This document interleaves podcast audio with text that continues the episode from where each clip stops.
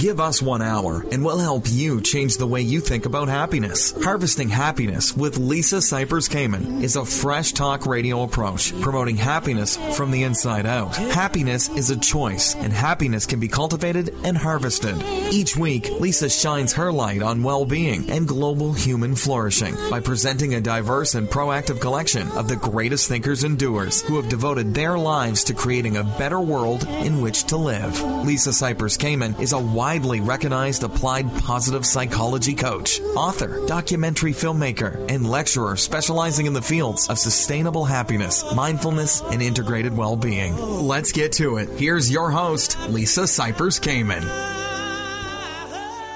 Good morning, good afternoon, and good evening, wherever you are. Welcome to Harvesting Happiness Talk Radio, broadcasting consciously prepared brain food from the beaches of Malibu, California.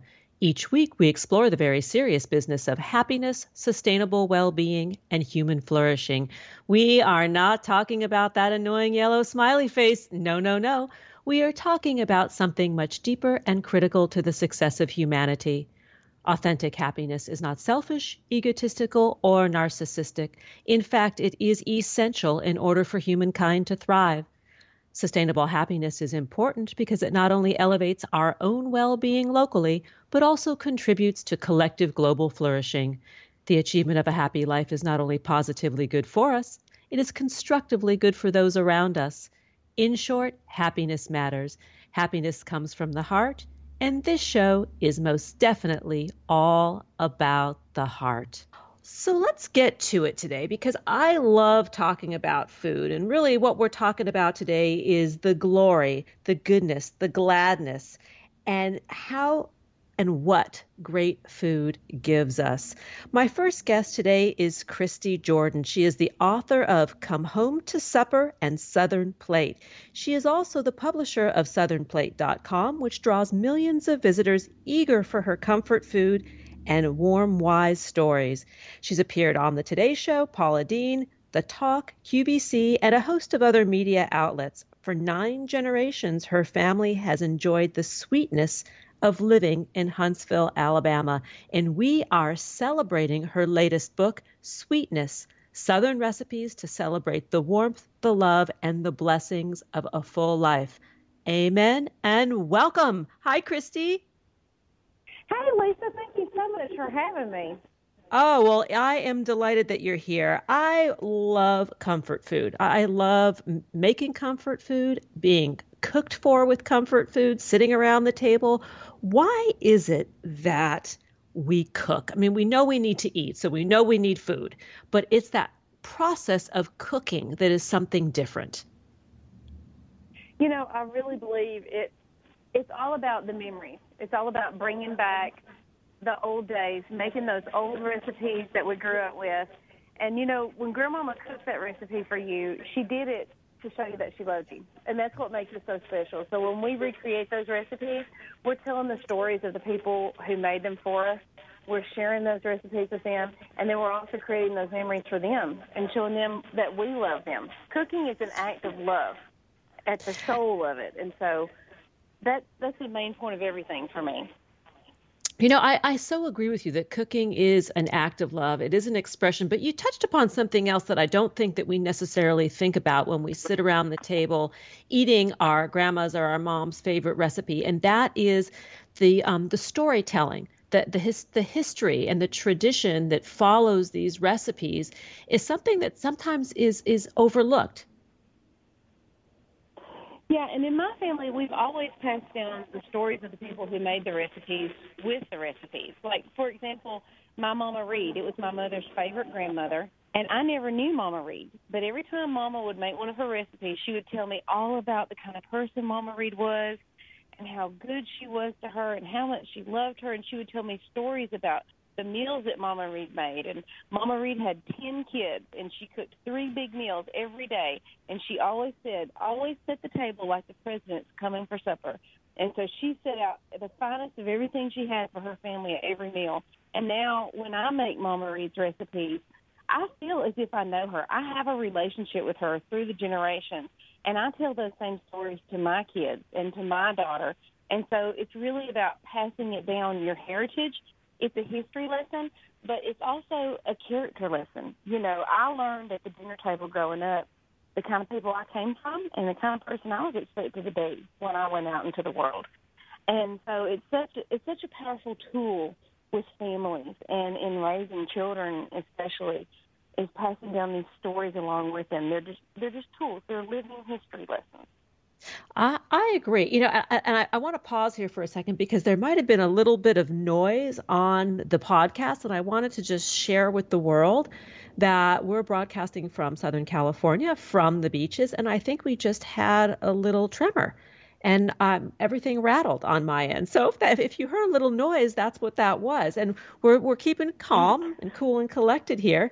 But um, it's interesting, you know, li- life is moving. Even even though you and I are engaged in this conversation, clearly things are moving around us.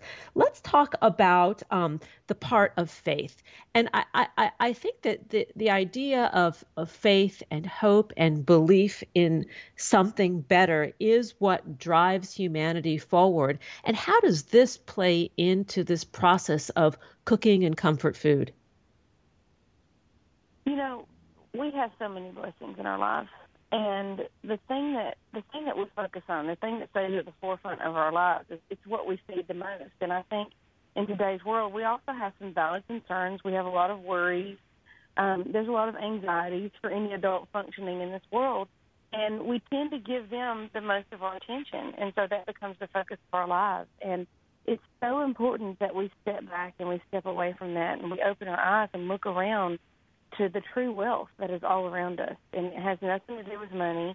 It has nothing to do with the size of your house. It it really has nothing to do with the food that you put on your table. It's the people around that table. And that's where our true wealth lies. And that's where the richness of our life comes from. And, you know, a lot of times I, I tell people, you know, the economy hadn't been good to us for a while now. But I think a lot of blessings have come out of it because maybe you know rather than leaving early and going to the drive-through and getting coffee, you're sitting at the table drinking your coffee with your kids and talking to them. And instead of going out to eat all the time, we're coming home a little more often, and we're focusing more on the heart, the home, and the family. Um, so there's been there's blessings in every situation, and it is my sincere hope to help people focus on those. I I agree. You know, and I think back to the last several years and the the recession and how it affected my family and our process of re- of rebounding and rebuilding and how my gift giving changed and how it became very handcrafted food based. So it was really about going back to basics, going back to the simple things and this process of really showing my love through what I could cook, what I could create and what I could give to others. So every time they ate that or they asked for the recipe and they cooked it themselves, there was a connection back to our story. So this really is very circular and a, and a cycle that ties together so beautifully, I think. Yeah, and how what a blessing you gave to them. You know, one of the things um, I I don't we talk about gift giving and stuff. I don't need anything that someone can buy. I, if I need something and it's a genuine need, I go get it. So when and and I, I told my mother recently she asked what I want for Christmas and I said, look, if I need something, I go get it, and if I can't afford to buy it, you certainly can't afford to buy it. Make me something. Just make me something. That's all I want because you're giving of your heart. You know, it's it's a whole different experience. Um, and I really taught that to my kids a lot. We I made a 45 miniature red velvet cake two weeks ago. you know, so we do a lot of things from the kitchen um, a lot of things from our heart. And I think the beauty of it is people are valuing that stuff now more than ever. You know, because people, a lot of people don't make home baked goods and stuff. And so rather than giving them something they have to dust or put batteries in, give them something they can enjoy. Give them something that is part of your heritage, part of your home. Throw in the recipe so they can recreate that. That is a wonderfully rich gift, and it carries so much more meaning than something you could buy. I I agree. I'm I'm a big fan of it. Let's talk a little bit about Southern hospitality because uh, there is a difference. There is, to me, a very distinct difference between the hospitality that you see on the coast, east and west, and what you find in the South. There is a big heartedness, and it's like go big or go home. But there's also something more. Talk a little bit about that. You know, I think a lot of it comes from. Um, I know in my in my family, I can only speak for my family, but um, I'm the first generation on both sides of my family to have never known hunger.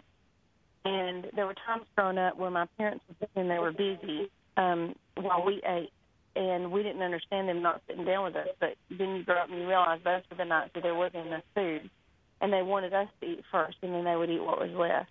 And so that really changes your appreciation of food and of meals together. And you know, I just I have a totally different way of looking at food, and that that's how I love on people. I, I want to show you I love you by cooking for you, by taking care of you. That's how my grandmother. That's how my mother. That's what cooking is an act of love, and so when I cook for somebody, it you know it's it's my show of I appreciate you, I love you, I want you to know that I care about you. And we always we have a joke in my family. We say, you know, we're always one meal away from starvation. So I don't just cook. There may be four people here, but I'm gonna cook enough for a small army. And when you leave, you're gonna have to take a plate with you. You're gonna take some more food. you know, we're constantly trying to give things to people. My great grandmother was bad about you could not leave her house unless she gave you a gift. She had to give you a gift. And so what we would do for her gifts and stuff is we would go find things for her to give away. That's what she wanted. She wants to give things to people, you know. Um so it works out really great with food and the quantities we cook. it's very yeah. helpful. I love to feed my neighbors. I love to send food to my husband's work. I send food with my son to his friends. When I was in college, I was living with my grandparents, and grandmama insisted on packing me a lunch every single day. And then she found out I tried to tell her that I ate lunch with some friends, and I was saying this to think of, you know, grandmama, I'd kind of like to eat at the college. I, I don't need to pack lunch. Well, she took it the complete opposite way. So the next day, she had packed lunches for all of my friends too. so, what a great story, though. I mean, that is really about yeah. spreading the love, and there's there's a generosity that comes with cooking for others and i love what you you tell about your family always sending you know care packages or big doggy bags to take home because that is this other way of showing our appreciation of gifting, you know, of gifting the goodness that we had. You said something that really took my breath away, and that was talking about being the first generation that didn't have to worry about having enough food. And that is something mm-hmm. that I think many of us overlook. We take for granted that, that, that we even have a table that is filled with food. We really do. And I struggle with that even as as a food blogger, um, I struggle with that because my I look at food differently. I don't consider myself a foodie. I don't consider myself a chef. I'm a cook and I'm a mama. And I, there's never been a time that I have put a meal on the table and I haven't thought how blessed I am that I don't have to worry about my kids being hungry. You know, these are concerns my parents had. Are my kids going to bed hungry? Do they have enough? And we never had to do it because they were so concerned with it and we're so blessed now. But as a food blogger, it's difficult because you have to try to make food look pretty. Well, I don't personally in my life. I don't care what food looks like. You make me food, I'm proud to have it. You know. Um, so but your food does look pretty. I am holding your book in my so hands, there's like, there's and like I, every one of these pages looks okay, pretty, pretty to me. Right, we have to get this right. We need to, you know, put a garnish on it, and the rest is like these people just need to be glad they got food because people don't know how blessed they are to have this food, you know.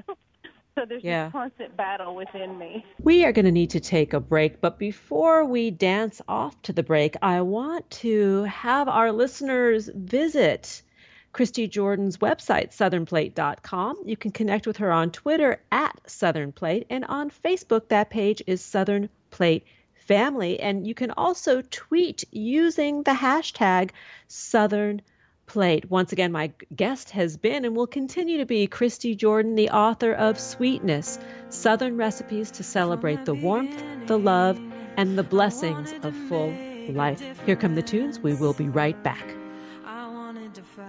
We know that life is tough and that happiness can and does live along with adversity. We'll be right back to explain how on Harvesting Happiness with Lisa Cypers Kamen on TogiNet.com.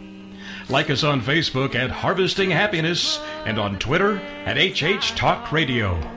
Lisa returns with more of Harvesting Happiness following this short break. Happiness is an inside job. Wear the message on t shirts, baseball caps, sterling silver designer jewelry, and more. Please visit our online boutique at www.harvestinghappiness.com.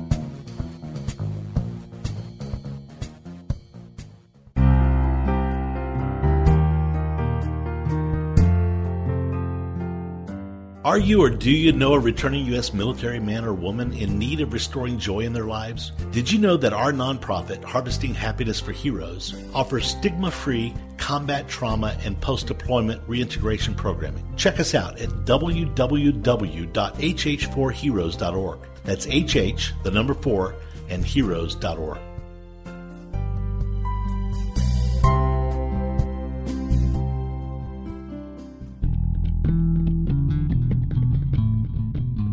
Nothing gives happiness like a free gift. Lisa Cypers Kamen has made her first ebook, Got Happiness Now? 8 Keys to Unlocking a Joyful Life, available at no cost to everyone. Unwrap your complimentary copy now by visiting www.harvestinghappinesstalkradio.com.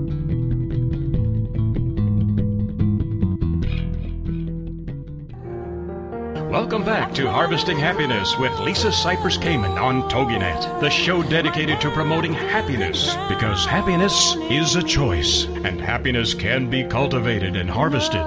So let's get back to it. It's Harvesting Happiness on TogiNet.com. And now back to your host, Lisa Cypers Kamen.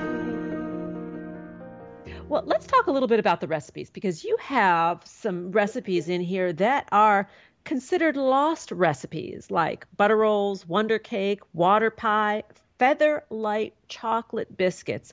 A lot of us have never even heard of these. And that's the beauty of it. These are recipes that are um, old Southern recipes. They were sharecropper recipes, a lot of them, and they came from really hard times where people they didn't ever write down the recipe; they just passed down the recipe. And so many of the people, the Southerners particularly that I know, grew up with these recipes but they don't they don't have a way to recreate them because they didn't write them down. And in some cases, even you know, you go back far enough, the ancestors weren't able to write them down. You know, they may Yeah. not have had that kind of education um, to be able to write. I know my great grandmother went to third grade, and she was so proud that she could write her name. You know, she was just really proud of that. She was a very intelligent woman, but she had to work. She didn't have time to go to school. So what I try to do is bring back these recipes and recreate them for people. With butter rolls, that was one I've had so many people email me about. And my grandmother used to make me butter rolls all the time, and it's actually a dessert. And it is it's just a little bit of heaven. It's a biscuit dough that you spread with softened butter and sprinkle a little sugar on, and then sprinkle just a tad of cinnamon. Then you roll it up and cut it like cinnamon rolls and put it in a pan. Then you mix up a sweet milk sauce with milk and vanilla and a little bit of sugar, and you pour that over it. So it ends up being this warm baked dumpling like dessert that cooks on a cloud of vanilla custard. And it's just comfort food at its finest. But it was one of those recipes that sharecroppers made all the time because it, was easy. You had the ingredients on hand for it. And I used to tell Grandmama, I need you to give me that recipe. And she'd always say, Well, it ain't really a recipe. You just take a little of this and a little of that. And I explained to her one day, I said, Grandmama, I can't share that with people. I can't I can't relay that on the internet and have them be able to do that. So I went to her house and I measured everything. And then I was able to share that recipe. And it's so precious to me. I came up with a shortcut version because I don't want anybody to have an excuse not to make butter rolls. so in the book, there's a homemade and there's a shortcut version using crescent roll dough. And then one of my readers sent me her grandmother's chocolate butter roll recipe. There's actually three butter roll recipes in there, but once you there's nothing like it. I can't tell you I can't compare the taste to anything else. But once you have it, it's going to be in your memory the rest of your life, and you're going to have Well- to have it on a regular basis.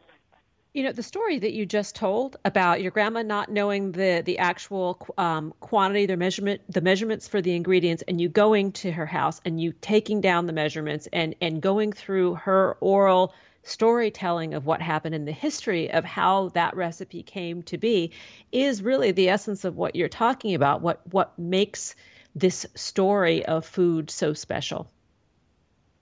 Yeah, absolutely. You know, they they come. I always tell people I'm nobody special, but I come from a long line of really good people, and so I'm able to tell their stories and to pass on their history through the recipes. Every recipe that belongs to them triggers a memory. And I'm going to tell you, and I do this in my books, this is the kind of person they were. Let me tell you a story from their life, you know. And and those stories inspire us, and it helps bring to mind stories of our ancestors and our grandparents, and they encourage us and they uplift us, and I think they put us on the path to being better people. You know, a big misconception in younger people these days is that the world is so different and has changed so much that the older generations can't possibly offer any wisdom to us. And I think they're missing out. The fact that we have electronics and shiny beepy things changes nothing about the essence and the course of life.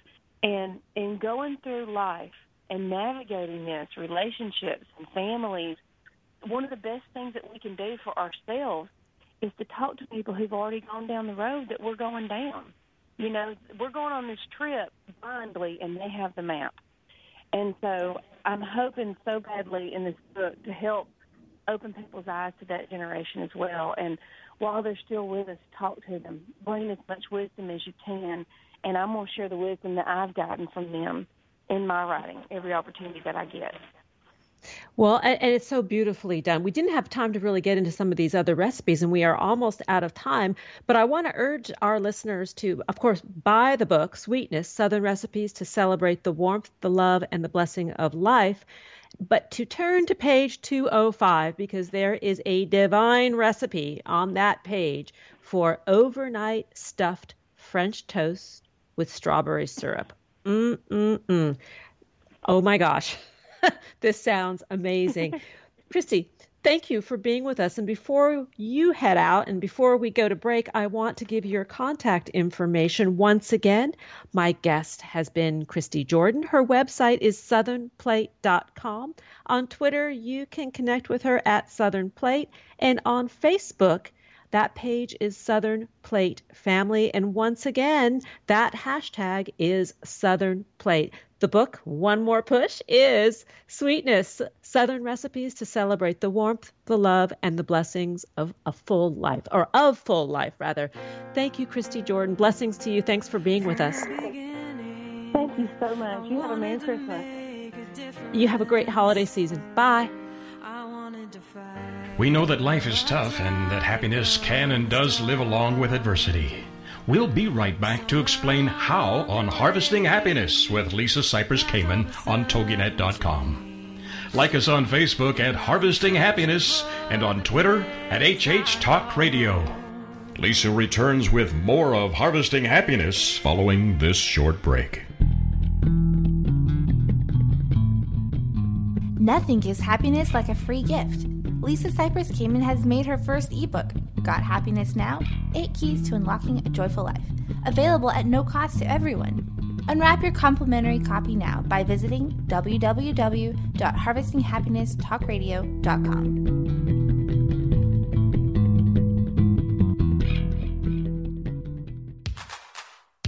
Like what you hear on Harvesting Happiness Talk Radio? Subscribe to us on iTunes and get your weekly dose of joy downloaded free and easily to your computer or portable device. That's Harvesting Happiness Talk Radio on iTunes.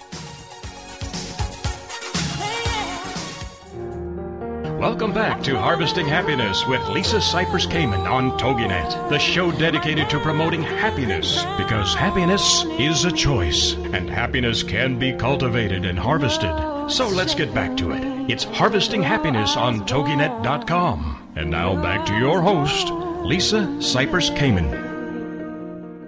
Welcome back to Harvesting Happiness Talk Radio. If you're just joining us now, we are talking about food, glorious food. Food does so well on our show because food and happiness go hand in hand.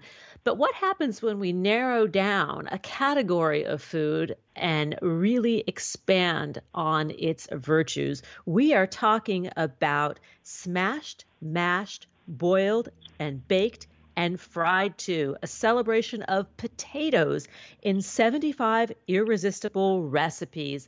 My next guest is the author Raghavan Iyer, a James Beard Award winner and an IACP award winning Teacher of the Year. He is the author of 660 Curries, Indian Cooking Unfolded, and, uh, and, other cookbooks. He has written for Cooking Light, Fine Cooking, Saveur, Weight Watchers Magazine, Eating Well, and many other publications. He's also the host of the Emmy Award winning documentary Asian Flavors. Born in Mumbai and fluent in six languages. Raghavan Iyer now lives in, with his family in Minneapolis. Welcome, Raghavan. Thanks for joining us. Oh, thank you so much for having me on. It's really a pleasure to chat with you about potatoes. Oh yeah, well, well, it's just food in general. First, I want to say that um, Indian food is my favorite food on the planet. I was introduced to it as a young girl growing up in New York City. So the mm-hmm. flavors, the textures, the consistency, the smell, everything about it is, to me, happiness. And now to look at some of your other books or your newest book, Smash, Mash, Boiled, and Baked, talking about potatoes. What makes the potato so special? Well, it's, I think this is a, a vegetable that is truly um, ubiquitous and uh, versatile in its usage. Uh, there's a reason why it is the fourth largest crop in the world. And uh, to see how it has shaped um, cultures and it's brought down civilizations, I believe, uh, is is a great um, testimony to its um, to its largeness in many ways. So uh, I just uh, love everything about it, and I think is uh, uh, there's that's probably one of the few reasons why the world has embraced this um, very humble but lovable tater. the humble but lovable tater. And you know what? What's interesting about potatoes is they're fairly inexpensive. So when you're talking about feeding a family, you know, and being um, budget conscious, mm-hmm. this book represents really an opportunity to get very creative with the tater.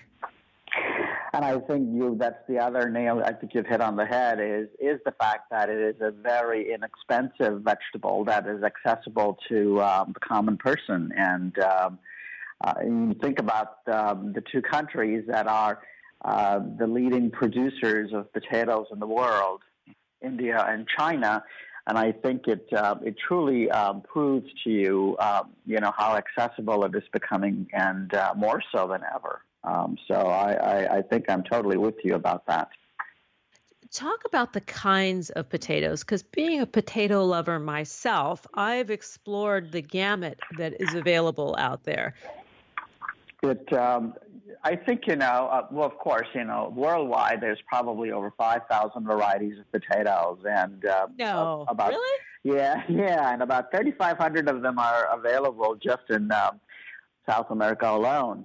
Uh, but I think in, in North America and these parts of the world, um, we don't have as many varieties as you would find to our um, uh, in our southern partners. But I feel like uh, it's becoming more and more popular. Um, but I've really tried to um, characterize uh, potatoes not by the name of the varietal, but I try to group it under two main categories, which is uh, floury and uh, waxy potatoes.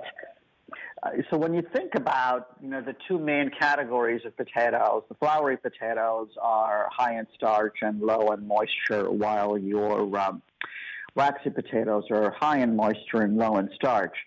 So um, I think when we still go to the grocery store, we end up looking for the type of potato. We don't necessarily uh, look for, you know, the yellowfin or the Kennebec or Anhui. Uh, we look for basically the color of the potato and um, what it's going to be used for. So I try to, in the recipes, um, um, uh, project the potatoes in that light because that's how people will shop. But the book does have um, a, a, few listings of the varietal names that are more commonly available in um, in this neck of the woods. Um, and so uh, I think depending on the kind of usage you're looking for, you know, for instance, if you're going to mash it or you're going to bake it, you want something with low moisture. And so, um, you know, you look at the world of most of them end up being in the white category potatoes, and so that's uh, what you look for. Uh, but if you're doing uh, potato salads or you're going to do something with um, uh, boiling, for instance, um, and even pan roasting it, so you want to leave your chunks whole, that's uh, when you reach for um, the waxy potatoes.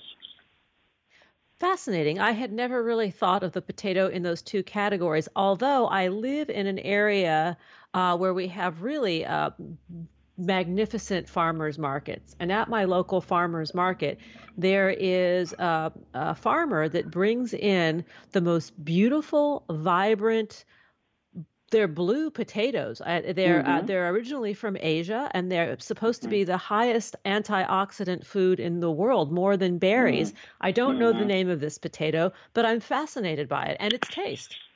Mm-hmm.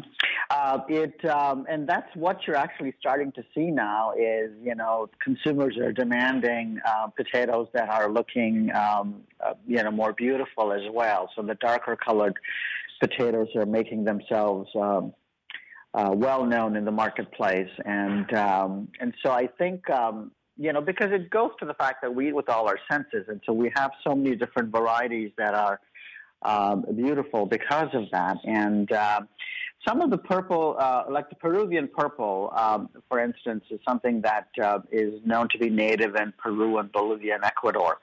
Um, and uh, they also have a high resistance to disease, and so you know perhaps uh, that's one of the reasons why you're starting to see them a little bit more widely available as well. What about the nutrition in a potato? You know, so often we hear that potatoes lack nutritious value, that it's an mm, empty was, food, but I think you're going to tell us something different.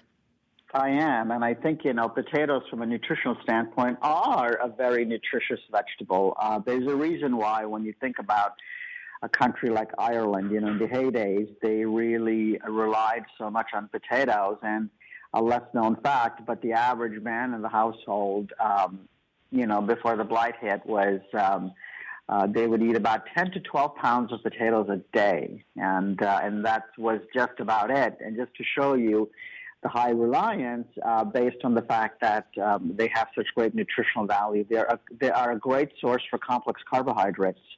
Uh, which is, as you know, is very necessary for your body to perform optimally in terms of generating energy. A great source of vegetable protein as well, um, and uh, it's uh, high amounts of vitamin C, potassium, magnesium, vitamin B6.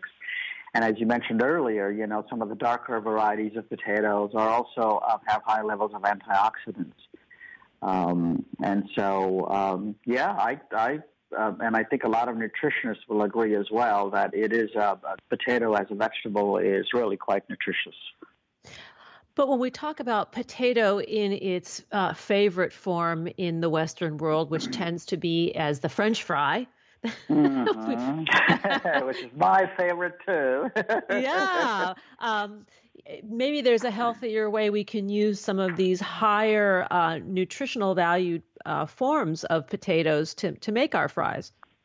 Absolutely. And also, you know, I think one of the other things that I talk about, you know, is uh, if you're looking to, some people ask me, you know, can I bake my French fries? And uh, there's a technique to doing that, actually. And so this is where you use uh, the science of potatoes a little to your benefit.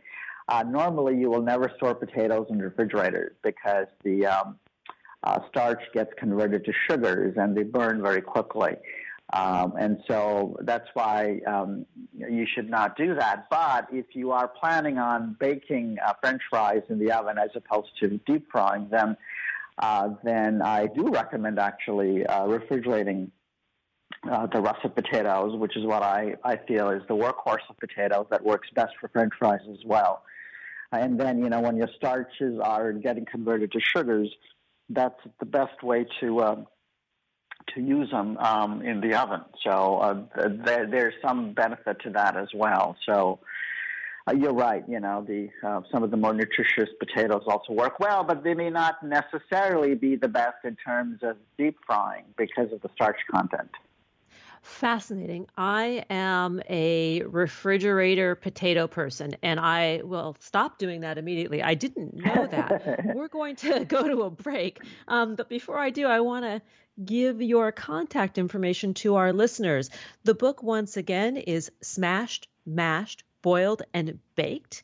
Um, the website is www.raghavaniyer.com, and on Twitter he can be found at at 660 curries, and on Facebook that page is raghavan.iyer, and let me spell that out for you. It's R A G H A V A N dot Iyer I Y E R.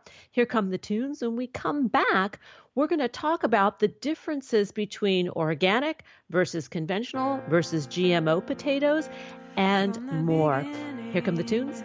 We'll be right back, and that is a promise. But I just said that. We know that life is tough and that happiness can and does live along with adversity. We'll be right back to explain how on Harvesting Happiness with Lisa Cypers Kamen on TogiNet.com. Like us on Facebook at Harvesting Happiness and on Twitter at HH Talk Radio. Lisa returns with more of Harvesting Happiness following this short break.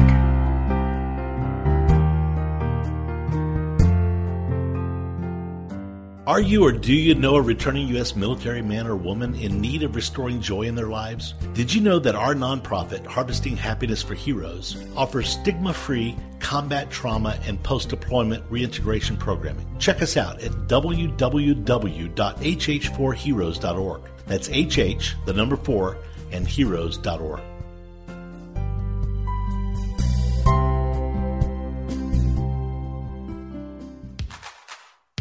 Like what you hear on Harvesting Happiness Talk Radio? Subscribe to us on iTunes and get your weekly dose of joy downloaded free and easily to your computer or portable device. That's Harvesting Happiness Talk Radio on iTunes. Welcome back to Harvesting Happiness with Lisa Cypers Kamen on TogiNet, the show dedicated to promoting happiness because happiness is a choice and happiness can be cultivated and harvested. So let's get back to it. It's Harvesting Happiness on TogiNet.com. And now back to your host, Lisa Cypers Kamen. Welcome back to Harvesting Happiness Talk Radio. If you're just joining us, I urge you to download this podcast and share it. Why?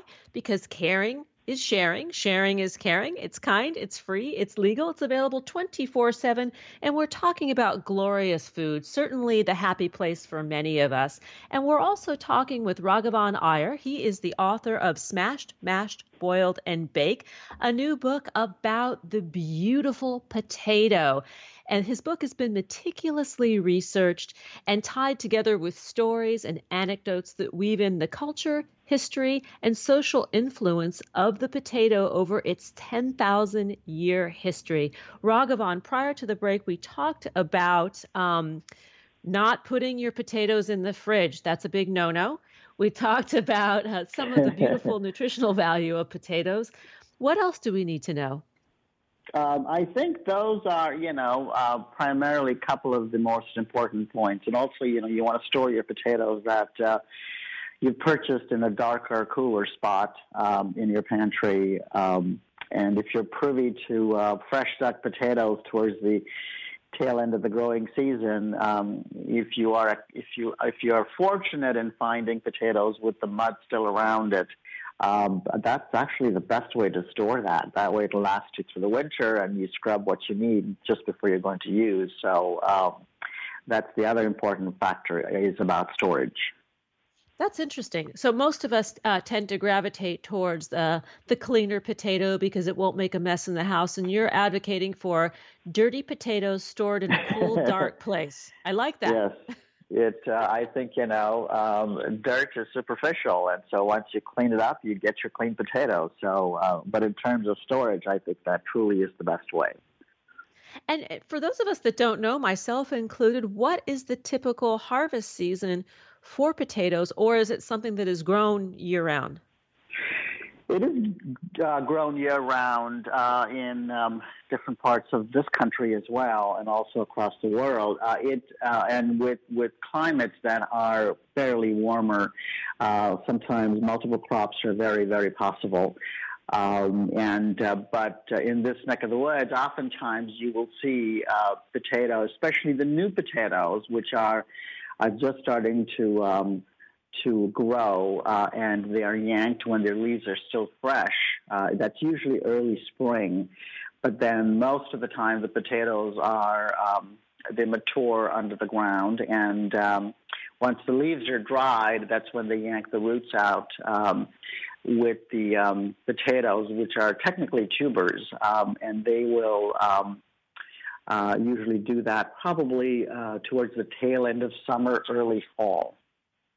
Aha. And what about the differences between conventionally grown potatoes, organically grown, and the GMOs? With the with the big like no no sign, I'm putting my fingers across. No no no to GMO. But what are the it, differences? Uh, the difference is, you know, obviously when you think about, you know, um, a potato and how they're harvested and grown. Um, natural plant breeding methods of coming up with new varietals have been in existence for centuries. And, um, you know, so naturally you're trying to cross breeds that uh, are hopefully known to produce a varietal that is resilient to um, disease. And um, so that has been um, uh, there for a long time. Fertilizers and pesticides, for instance, have been uh, used in Peru um, thousands of years ago, and uh, it's uh, called Peruvian guano, and it's a byproduct of the coastal seabirds, uh, and that's um, um, you know in the 18 in the 1850s they become they became very very uh, popular in terms of producing more nitrogen in the soil. Um, and um, you know, you think about GMO, which is they're, they're basically they are genetically modifying um, the organisms to alter the genetic code of a plant to increase um, uh, the precision, whereby you're making it much more resilient. So uh, that way, you won't need to be using more um, fertilizers and chemicals. Um, and so the modification is not to alter the uh, the nature or the nutritional value of a potato, but it's more to alter the um, gene where it will um, uh, prevent you from using more um, uh, more pesticides. And you know, I mean, people fall on either side of the um, debate in terms of GMO, and it's a personal decision for many people. Um, and so, organic potatoes are one of those that you know obviously are making, becoming more and more popular. From a personal standpoint, I still, um, I personally, I, I purchase organic potatoes as much as I can. Uh, because it's one of those vegetables. If you think about the um, uh, the Shopper's Guide to Pesticides and Produce. It's one of those um, dirty dozen um, vegetables where it has a, a, tendency to absorb and retain um, chemicals and fertilizers, and so um, even if you peel it, and so that's why, um, from a personal standpoint, um, it uh, I prefer um, using organic potatoes in my kitchen. And again, it's a personal choice for a lot of people based on their you know, availability and and their pocketbook, I think, is a big factor. Yeah, your book, Smashed, Mashed, Boiled, and Baked, um, which has uh, you know 75 irresistible recipes in in it in it, also really addresses several. Um, dietary preferences, right? You have mm-hmm. uh, recipes in there. That, first of all, the, the, beauty of the potato is it's gluten free, right? So in mm. this gluten free yeah. crazed society right now, um, the potato has become very fashionable. Uh, mm-hmm. But you also um, really address vegan, lacto vegetarian, and lacto ovo vegetarian um, dietary preferences. Talk a little bit about that. Uh, I think it's an important um, factor that I, you know it is a, a conversation at every uh, table, I believe, across um, North America and especially across uh, the United States. Um, and so I feel like you know when we are cooking, um, we do want to address uh, different dietary restrictions or lifestyle choices that people have. Um, and so the book is um, is very much reflective of that conversation and, and the era that we are in. Um, and so personally, I I cook meats all the time, but I am a vegetarian and um, I am a lacto vegetarian. Uh, and so I always, I guess, keep an extra eye out for uh, for those of us who uh, do follow a meat-free diet. Um, and uh, veganism also is something that is certainly very much um, more and more mainstream now. And so identifying those I felt was a natural um, uh, factor in the book. So um, that's why I think I've talked about those. Uh, and I've broken it down by every chapter I identify which recipes are what um, in terms of uh, dietary choices. And what's interesting about the book is you've really broken down the book and the use of potatoes for every course. You know, potatoes mm-hmm. as an appetizer, and I want to give a couple of teasers here with the recipes. You mm-hmm. have a cheesy tarragon tots, um, mm. sweet potato samosas. Oh, yum! that sounds so good. um, potatoes for dinner too. I mean, uh, yeah. Go ahead. I'm sorry. Oh, I was just going to say, you know, you talked about um, the cheesy um, tater tots with fresh tarragon. It's one of my ultimate favorite recipes in the book, and uh, you know, who doesn't love a good tater tot? Um, but the goal also was, you know, to include uh, every part of the potato. So the potato skins, I've got a great crispy potato skin appetizer um, that's um, tossed with the rind of a lime and, and cayenne with salt, and it's dipped with um, a creme fraiche um, that's uh, punctuated with fresh chives. So uh, I feel like it's uh, uh, it's to me. Um, I wouldn't think twice about actually planning a multi-course uh, dinner with um, just potatoes as the um, as the main um, diva, and uh, starting from appetizer to dessert. So I feel like it's um, um, you know it's something that I'm truly passionate about, and uh, to, I mean you know even though I, I've when I tested all these recipes, people always would say, "Aren't you bored of potatoes?" I goes, "No, this is a 55 year old passion. How could you get bored of it?" And uh, even this morning, I had something with potatoes actually. Oh my so, gosh, uh, fabulous! Uh, you, know, yeah. I, you know, we're running short on time, and I want to just give a couple more teasers of taste teasers here for dinner. You have mm-hmm. got a sweet potato with chicken and lemongrass. Mm. Chorizo stuffed hash browns, um, side dishes, the burning love, Danish mashed potatoes with onions and pork belly, um, mm-hmm. Hasselback potatoes with cardamom butter. These are sides. And then finally, for dessert, the one that has really caught my eye is the thick cut potato crisps with dark chocolate. Oh my God. Tell us yes. about that before we dance me, out of here and into the kitchen. yeah, this is to me that's the ultimate combination is combining, you know, potato chips with dark chocolate and uh and that's what the recipe does. You know, double fry your potato crisps and then um, dip it in a dark chocolate that I sprinkle with a lavender sea salt. And so um, gorgeous to look at, but it's also, you know, uh, this is one of those, you know, proverbial um, uh, commercials that you see. You can't just stop at one, and um, and and I think you know you can see once you get this on your plate how you really can't stop at one, and it's it's actually excellent even as uh, when it when you combine that with a really nice um, premium ice cream, and so that's a great finale to a meal. Oh my goodness, that might have to be uh, uh, my, one of my weekend recipes. You have been a delight. I want to give our listeners uh, the contact information once again. My guest has been Raghavan Iyer. He is a James Beard Award winner, the author of Smashed, Mashed, Broiled, and Baked, and Fried 2, a celebration of potatoes in 75 irresistible recipes. You can find him at raghavaniyer.com, on Twitter at 660 curries, and on Facebook at raghavan.iyer. And here are a few thoughts before we part. Happiness is not a destination. It cannot be bought, sold, or traded. Happiness will never invite you to the party.